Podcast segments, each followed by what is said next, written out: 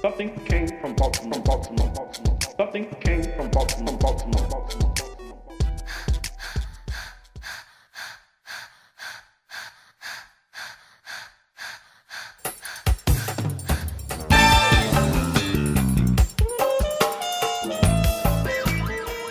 Welcome to a new edition of the Neon Jazz interview series with producer and host Tom Gauker of Something Came from Baltimore. It is a jazz, blues, and R&B podcast and radio show, and it is not really about Baltimore. He has spent the last 6 years amassing listeners to his unique blend of radio and interviews. Tom reached out to Neon Jazz as two like-minded hosts going for the same sort of goals in different parts of the American map, with cities steeped in jazz talent and history. We are cross pollinating our advertising and stories. You will hear more about this show on Neon Jazz, and we decided it was a great idea to learn more about Tom and the cities we respectively live in. As a result, we talked about the top five jazz acts in both Kansas City and Baltimore, along with so much more. Dig this interview. First and foremost, to say thank you for reaching out, finding me, and I've really had a chance to delve into what you're doing, and it's so good to have a like-minded individual out there, you know, working for, you know, the world of jazz and blues and, and beyond. So thank you for reaching out. And I want to know first and foremost, when you were a kid, we know what you're doing now. Mm-hmm. What did you want to do? What was your dream when you were a kid?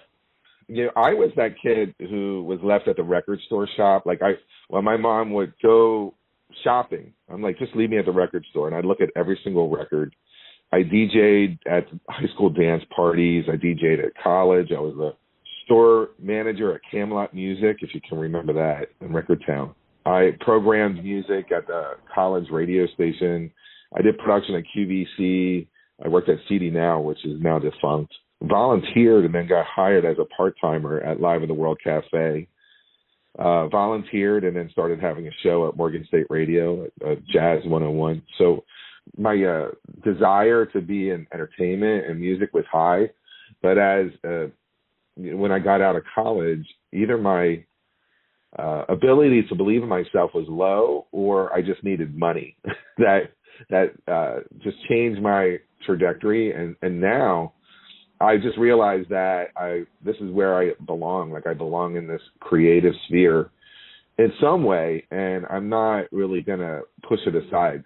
So I do have to make money. I, I do have a full time job, but I really am focused on feeling more creative and and uh, really pushing the boundaries of what I've done. And and I guess in the last like five six years, when I had the podcast, I wouldn't tell anyone that I had one. And now any person that walks by me, I'm like, I got a podcast. So I've come I've come a long way. So something came from Baltimore has been on for six years now, and in this process, as you've explained kind of your history leading up to now. What's been the most surprising part of authoring your own entity and talking to musicians and kind of being in control of something that really brings more attention to a music that you love? Mm. Well, there are uh, bucket list moments where I freak out and I'm like, oh my God, I can't believe I'm talking to Joe Lovano. Or, uh, um, Ali Shaheed Muhammad from A Tribe Called Quest, or Mike Watt, the bass player from the Minutemen. They're like, oh my god, I can't believe I'm talking to a hero. Like people that that you know I totally respect. Oh, Terence Blanchard. There would be another one that that freaked me out. So just the personal high to do that is exciting. What I found in the last six years is that I'm really focused on what going on now in jazz world, and I found that the international world, the people who are in international countries are really like being very creative and, and exciting. So I, I'm focusing a lot on that. I'm working on, um, I can't think of the word, uh, you know, experimental music, which I'm doesn't really translate well in interviews because you know it's like, hey, we just did this live in the studio, and then I'm like, okay, well, we're going to play 15 seconds of this, you know, 20 minute song. So it doesn't translate that well, but I'm giving it a shot. And I just feel that now I'm a, a part where people trust me enough that if I'm focusing on an artist, that this artist is high quality because I won't put on anything I don't like. Yeah, what I've noticed too, you know, along those lines is that there's been a level, especially over the pandemic, a level of electronica and a level of, you know, people pushing boundaries that you may not have ever heard before. Um, have you noticed that kind of innovation going on? I mean, we that's that's the thing I heard from musicians. You just wait until we're done with this pandemic to hear what's coming out, and it's been coming out. Maybe we're too close to this time period still, but it seems like it's happening. It's interesting how it like pieces are moodier, you know, because the pandemic was really kind of, you know, very scary for us. It was, oh God, it was like something we've never experienced before. So when it came to musicians, you know, people were just sat at home. And I'm finding the material that comes out, it's surprising when it's like kind of joyous or uplifting. There are a lot of moodier pieces that are coming out. I think that just kind of reflected the times.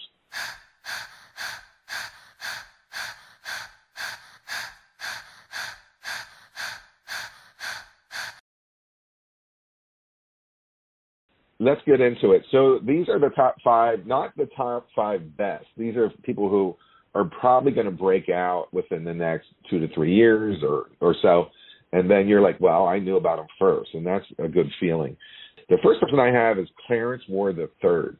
He's a, a multi instrumentalist. Uh, he uh, is really just kind of dominating the whole Baltimore scene. He's he's playing everywhere with a, a band called That Feel Good, which is um, like a fusion group. But he's phenomenal. His presence on stage is very electrifying. It's not a show; it's real, and but that you you are kind of mesmerized. Now, when it comes to Clarence, like I've talked to him a couple times. And I am nervous around him when I see him around. Like I look at him as like a star. Like, oh my God, he's a star. And I told him, you know, I said, dude, I'm always going to act like you're a star, so just get over it. You're going to see me around. I'm going to watch all your shows, but I, I can't help thinking that you're a star. So uh, that's a good thing. He just put out a new release. It's called Malignant Love. I know that they're working on some kind of documentary about him, and uh, his personal backstory is fantastic and really interesting. Uh, Clarence Ward the third. My list is really going to kind of like begin with somebody that probably the world should know more about. They probably will, and he's referenced quite a bit here in Kansas City as being the best on the instrument, and that's Peter Schramm. He plays the vibes and he plays uh, the piano. He, he's a regular here. Um, he's kind of a part of uh, a crop of cats that uh, you know kind of all were here in probably the early 2000s and have really kind of taken off. But he exists in different incarnations of bands. Uh, Hermon Mehari is the trumpet player that's moved on to Paris. He still comes back to Kansas City. He's kind of a part of that group, but he is wonderful with what he does. He does both, you know, the acoustic uh, vibes and the electronic. And here at Neon Jazz, we have a very defined bias for vibes. We love them. So it's not just because of that, but it's because Peter has really like risen up into a way where other musicians get very bespeckled by him. I've always loved what he's done, but but I remember one time in particular, Joe Locke came in to uh, the Blue Room, and I remember this show specifically because it was on the day of my son's birthday, whose name is Miles, um, and it was December eighth, and I could just tell that Joe and the band they were kind of just uh, uh they were very nervous and I had never really met him in person, but we met, and he was wonderful. And I kind of heard through the grapevine that they were waiting for a vibes, um, a set of vibes to come through. And Peter had to do it, and his leg was broken, and it's cold out. And he comes in and he brings it in. Somewhere in the shuffle of bringing the vibes in, it didn't happen for Joe. So Peter came in, but that's just kind of the, the cat he is. He's just he's he's a blue collar guy. You don't get this feeling that there's an international glow around him, but there genuinely is. He's a wonderful cat. I'm going to sample him. I don't. I'm not familiar yeah. with him. Okay. All right. My my number two is just he's um, he's a part of the Daisy Age. I think before uh, De La Soul and the Tribe Called Quest, he must have been born that time period. He's a young guy, but the spirit of that um, communal um, love and harmony is a part of him. His name is Aaron Hill and he's a keyboard player. He's uh, front of the band, uh, the Fruition Experience. Uh, he's a part of that Feel Good. He has a self care program that he's working on called 5M. He's a mind, body, and spirit therapist, and he does something that I think is amazing. He does pop up jam sessions throughout the city. He's done over a hundred plus where he just appears on a corner with his group and they they play for like an hour. He's really amazing and and he has outgrowth where he's just he's a musician, but he's also really into you know self care and also like mental health.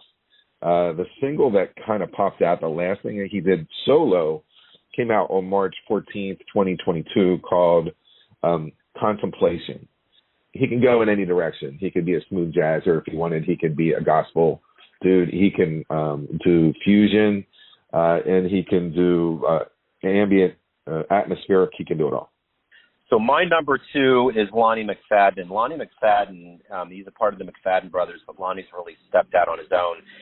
He is the, probably one of the best pure entertainers I've ever seen in person. Around the pandemic, after it happened, he got approached by um, the Ambassador Hotel, and they said, uh, you know, do you want to set up a club themed after you? And he thought this guy was crazy. You know, we're in the middle of a pandemic, no one knows what's going on. So just to, just to, as a testament to who he is and how big he is here, and just his spirit, which is wonderful he decided to set it up and called it uh, uh, uh, it's uh, Club Reno, and that harkens back to the early days of Kansas City. One of, and it was in the basement of this um, hotel. So it's all themed after him. He has a great set of cats around him. He taps, he plays the trumpet, he sings. He's wondrous.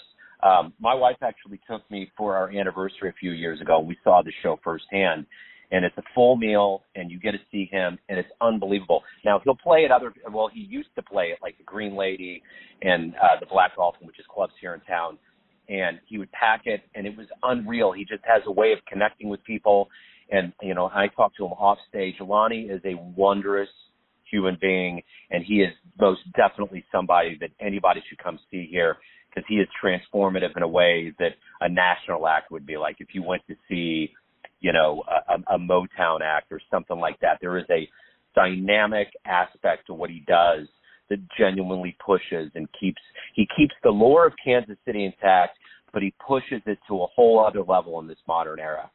Wow, I'm I, wow, wow, wow. That's exciting. I'm gonna. I you, uh, I, I can't wait. Uh, I got to get to KC. Our number three right now, he's touring. Uh, uh, there's a group called Cigarettes After Sex, and he's the opening act with the, uh, uh, another artist. The band is called The Furniture, which is a very atmospheric kind of Cocteau Twinsy kind of jazz. Uh, he's a session man. He's been all over the place. He's with uh, Odd Man Out, which doesn't have a a recording yet, but has Michael Formanek also on bass. Turd Marlin, Turd Marlin. Yes, Turd Marlin is a band, and he's a part of that. John Dirk with uh, the Mike Kuhl duo. Um, Kraft is where I found him, which is, was an improvisational quartet, um, and it was just like amazing. Kraft is spelled just like Kraft cheese, K R A F T, and the band uh, was like Dave Ballou, um, John with on, on trumpet, John Dierker on reed, and then Luke Stewart on bass, and and we're talking about Mike Kuhl, and it's not uh, K O O L or C O O L, it's K U H L, and he's a, a, a drummer who can do anything, and uh, he's really pushing the limits as to where he's at and where he's going. The last thing he recorded was from the Furniture, and the album came out last January and uh, a single that's like doing really well is called Gumdrop, and there's another single that's really doing well called Strom, S T R O M. So my number three is Rod Fleeman, and Rod's an old time guitarist. I mean, from back from the day, but he gets on that stage and he goes. He he sits in with the Kansas City Jazz Orchestra. He does things in trio quartet formats. He's all over town and he was the guitarist to go to. I don't know if he is anymore. I don't know where Marilyn Maye is in her life, but he is the guitarist that has traveled with her more. And Marilyn Maye is another that's just you know one of those um, singers that is one of the best ever that's from here. she's in New York and she's kind of like made it with the hipsters and she is like totally cool and totally kind of avant in that almost Streisand way for the jazz world. Um, and I've seen her live, and man, she is just—she's from an era that's just not not here anymore. Like if you saw Benny Goodman, you would be like, I, "There's no way I'll see anything like that in my life." And Rod's been backed her up, backed a lot of people up. He is just one of those guys that when he gets up there and he starts going on that guitar, you're like, "Wow!" I mean, this guy is like just unlocks this portal within him, and he goes. I mean, he was one of the guys that really kind of you know, taught an early Pat Metheny before he moved on to where he was going. I mean, he is like the predecessor to jazz guitar in Kansas City, an absolute gem and a must see if anybody comes to town. My number four and five are, are a combination because they're a brother and sister duo. They're not really well, they're a duo because they're they're from the same lineage. Uh, Ebban Dorsey is 18 years old. She's a band leader. She plays sax and she's a composer. She got a free ride at the John Hopkins Peabody. Her brother is one year older. It's Ephraim Dorsey. He's 19 years. He he plays tenor sax. He's also a composer and a leader. Uh, I've interviewed him on my show, and you know their dream was always to work with Kamasi Washington, and they've done that already. And I reached out to him. I said, "Oh, if we play a segment, what would you like to hear?" And it was uh, them on stage with Kamasi. The song is called uh, "Change of the Guard." Um, they're the NYO Jazz, you know, just talking about Sean Jones, he kind of uh, spearheads that in the summer, and um, uh, Ebban Dorsey did a, a song off the album that came out this year called Art of War or Transitions. Either of them can be played, and they're they're finding their way. And um, I hear them jam a lot at on Mondays. They play at our house, which is like a free jam session, and they're growing and developing kind of like right in front of my eyes. It's really kind of cool to see how they come in and just kind of just blow people away.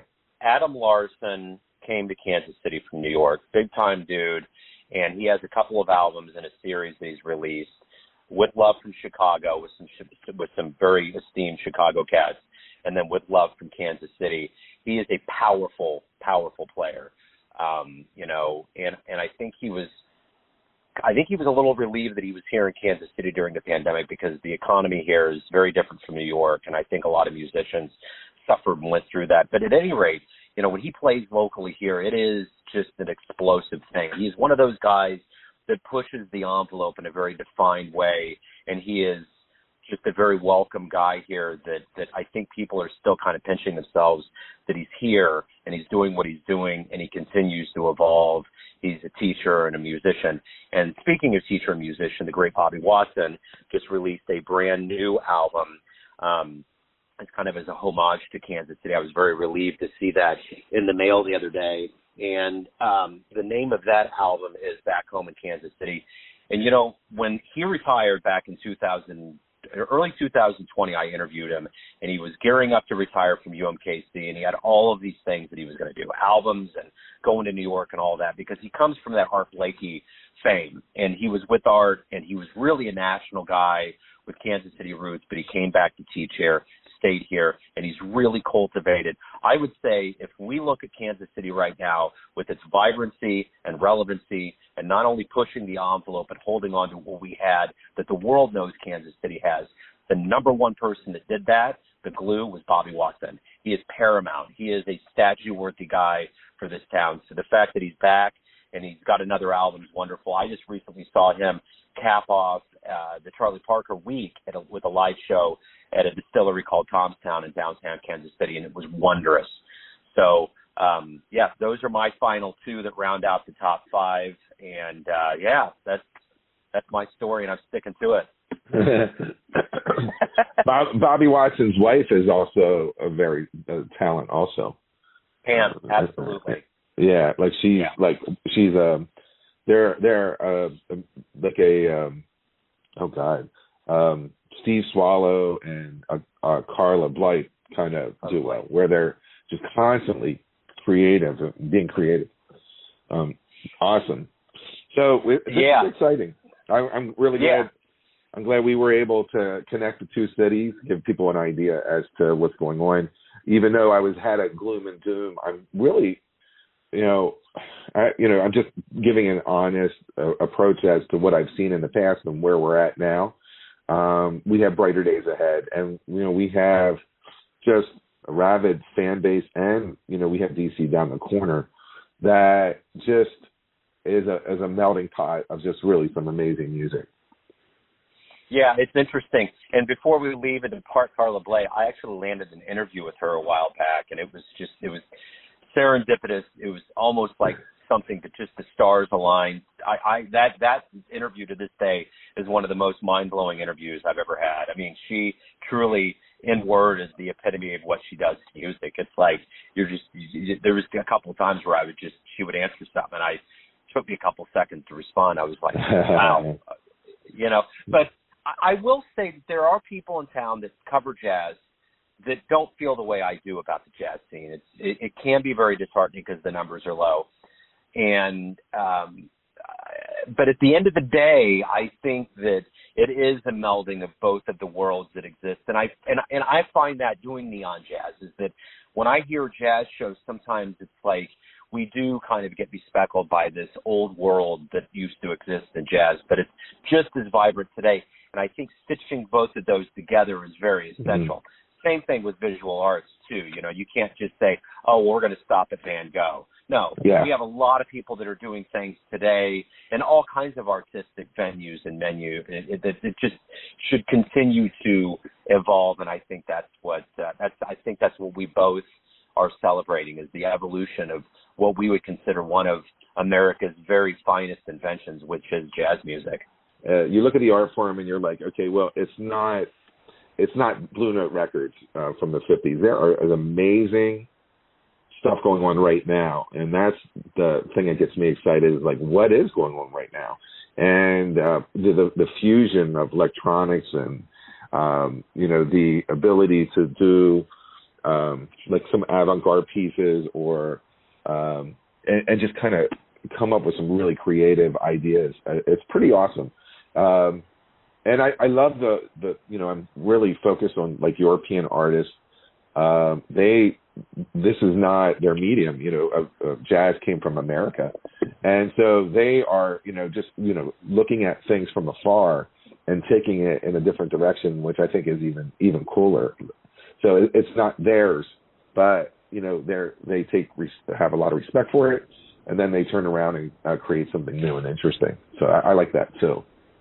Yeah, and those European crowds genuinely have a love and zeal for jazz that just doesn't exist here. I mean, that's the beauty of what they're doing. And I was just thinking about Kamasi Washington, about modern jazz and where we're at. I think we all would hope that it would be more embraced by maybe younger audiences and more overall. And I remember my stepdaughter had a friend that knew I did a show, a jazz show, and got very excited and said, I picked up this Kamasi Washington album. And I was like, all right, you know, I mean, it's like those kinds of cats that are really blending you know, a lot of things that I think Miles was trying to do towards the end of his life mm-hmm. is happening, and that baton has been pushed on uh, through Theo Croker and other cats that are doing things like that. I think it's very, very important, um, you know, for us and what we do to, to, to shine a light on that. Um, there was a uh, Pluto Juice. There was an I don't are you I don't know if you're familiar with that. It's a super group out of New York, and I heard their album towards the beginning of the year, and I was like, wow, this is amazing stuff. And it's a super group, and they are making a sound that I I've never heard before. I mean, it's sonically all over the place, but right there in front of you. That it's like the future dancing in front of you. It's like mm-hmm. a Twilight Zone episode, which I don't know how they how CBS ever agreed to run that show back in the day. It's like it's that cutting edge. But at any rate, it's it's good. It's good to see evolution and things moving.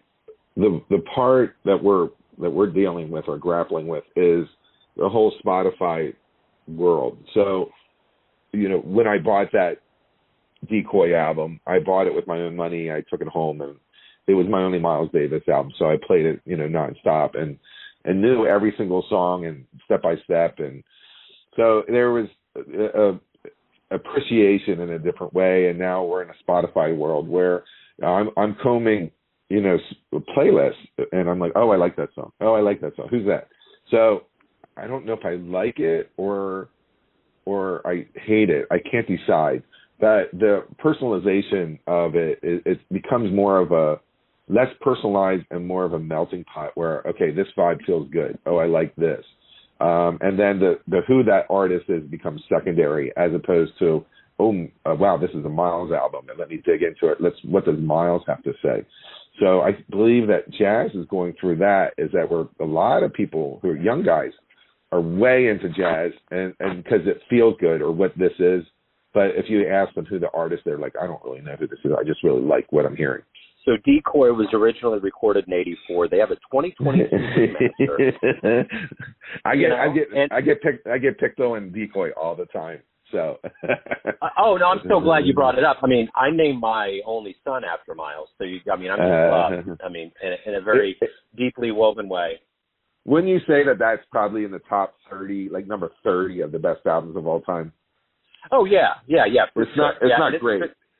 Well, but but the thing about Miles is is that I think you really need to listen to it. And the irony of me saying that is this: of all of the interviews that I've had, I don't like to go headlong into people that have been with Miles because it's just not fair to them. I want them to do it, but in roundabout ways, I can get them, or they on their own will start talking about Miles, and they talk about the thing that was the best about Miles Davis was that he could listen like no other. And it's weird to hear that, but it's very key into how he was so innovative.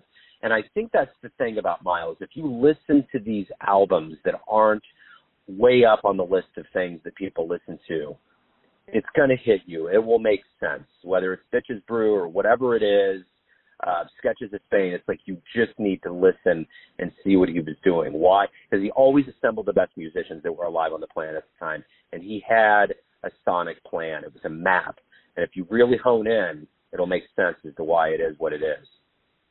Yeah, I agree. I agree. So the you know we're we're gonna not use this part, but that's where I was like I found I wrote down 30 albums of like a Michael Franks album that I think is amazing that is not like no one else would think is amazing. So it was just a matter of you know through being a music fan just falling in love with something and I, I was like, oh, I'm going to do that next year where I pop in instead of an interview, just like a 15 minute blurb of, you know, talking about decoy and why it's great for me. And, you know, that, that kind of has a lot to do with what people are into right now. Um, that, uh, that they're finding artists that are, that mean a lot to them. And, and like they may love a Joe Lovano song, but they, they don't really like know who he is. But we'll stay in touch. We'll keep this uh, wheel moving. Yeah, definitely. We, we got a friend. Cool, man. man. I got a friend in KC. Absolutely, Absolutely right. man. Cool, Tom. I'll talk to you later. Thanks for listening and tuning in to another Neon Jazz interview, where we give you a bit of insight into the finest players and minds in Baltimore, Kansas City, and spots all over the world, giving fans all that jazz. Thanks to Tom for reaching out for his time, music, and cool. If you want to hear more interviews, go to Famous Interviews with Joe Dimino on the iTunes Store. Visit neonjazz at youtube.com, and for everything Neon Jazz, go to the neonjazz.blogspot.com. Until next time, enjoy the jazz, my friends.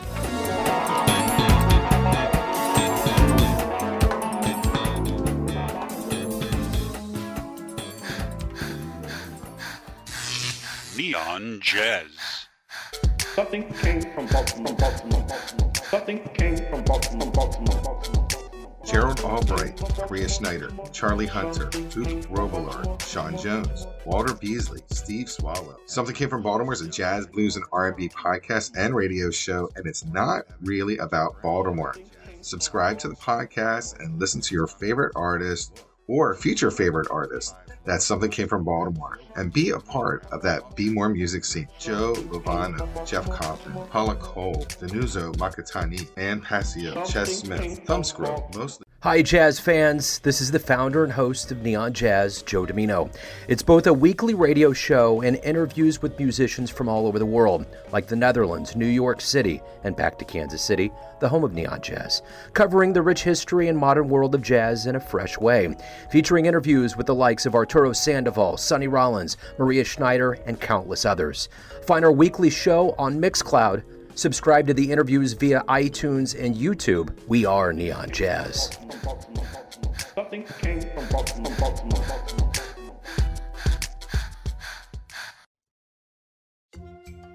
Greetings from the Adult Music Podcast, where we talk about music for the mature mind. I'm Russ. And I'm Mike. And every week we get together in our mountain lair in Japan and discuss new classical and jazz music releases and enjoy some laughs and maybe some booze along the way. We go track by track through the albums we listen to and dig deep into the performances. We also provide you with links to the music via Spotify and Apple Music and a full episode playlist on Deezer so you can follow along. So, if you're looking for the best new music to stimulate your brain and lift your spirits, join us every week on the Adult Music Podcast. Same difference. Two jazz fans, one jazz standard. A review of a single jazz standard through music, history, and stories. And this is AJ. And this is John. Johnny. If you are a jazz fan and you like jazz standards, bebop, show tunes, ballads, you name it. Yeah, we've got them here. We drop a new show on you every other week, and we take a standard and we listen to a few different versions of it. Same difference. Come join the fun. Looking forward to seeing you.